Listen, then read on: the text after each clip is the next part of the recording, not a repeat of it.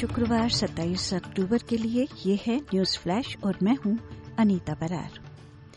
चीन के राज्य मीडिया की रिपोर्ट है कि उसके पूर्व प्रधानमंत्री ली कैकलियोंग की अड़सठ वर्ष की आयु में अचानक आधी रात को दिल का दौरा पड़ने से मृत्यु हो गई। ली चीन के प्रमुख और दूसरे सबसे शक्तिशाली व्यक्ति थे।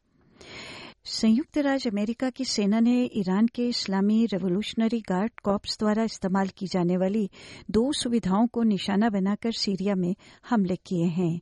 एक बयान में अमरीकी रक्षा सचिव लॉयड ऑस्टिन ने कहा है कि ये हमले 17 अक्टूबर से इराक और सीरिया में अमरीकी कर्मियों के खिलाफ ईरानी मलेशिया समूहों द्वारा हो रहे 19 हमलों की प्रतिक्रिया है। ऑस्ट्रेलिया की राष्ट्रीय सुरक्षा एजेंसियों के बीच इस बात को लेकर चिंता बढ़ गई है कि गाजा पर जमीनी हमले की आशंका से तनाव बढ़ेगा और संभावित स्थानीय हिंसा हो सकती है।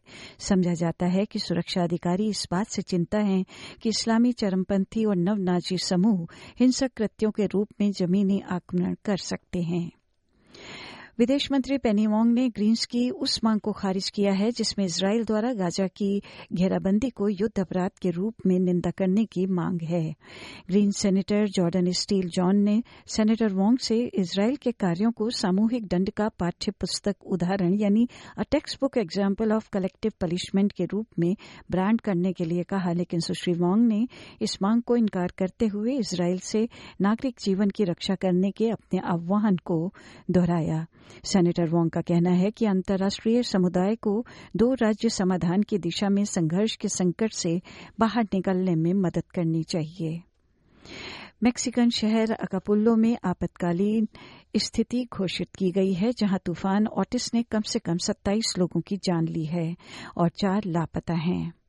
इधर क्वींसलैंड के वेस्टर्न टाउन में लगी बुशफायर से दो लोगों की मृत्यु हो गई और बत्तीस घर नष्ट हो गए।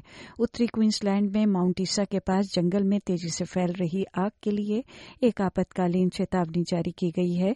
साथ ही क्षेत्र के लोगों से तुरंत वहाँ से चले जाने का आग्रह किया गया है। और एनडीटीवी से मिले समाचार के अनुसार महुआ मोइत्रा घुसकांड मामले में लोकसभा की एथिक्स कमेटी की पहली बैठक के बाद अब कमेटी ने आईटी मंत्रालय से महुआ से जुड़ी ट्रैवल और लॉग इन डिटेल्स मांगी हैं, ताकि एथिक्स कमेटी उन पर लगे तमाम आरोपों की सच्चाई का पता लगा सके।